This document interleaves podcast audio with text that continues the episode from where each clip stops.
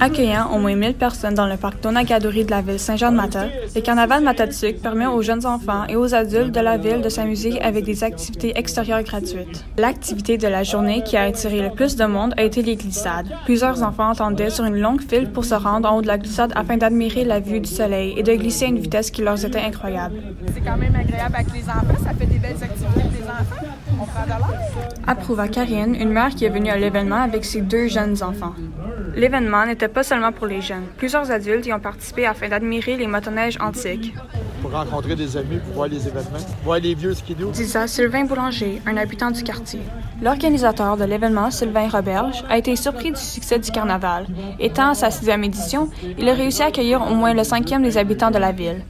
La première année qu'il a pu réaliser le projet en 2013, il en a seulement accueilli quelques centaines. C'est le fun pour une petite paroisse de 5000 habitants de pouvoir attirer 1200 personnes par jour. C'est énorme. Des familles qui sont en, n'ont pas les moyens de, de, se payer des journées plein air avec leurs parents, et que ça coûte toujours des fortunes, mais ici, ils viennent s'amuser toute la journée, ça coûte rien. Écoute, il est pas tombé, mais t'as touché oiseau. Ici Geneviève Choudry, l'informateur Terrebonne. Personne éliminé et un concurrent qui résiste, qui reste avec nous.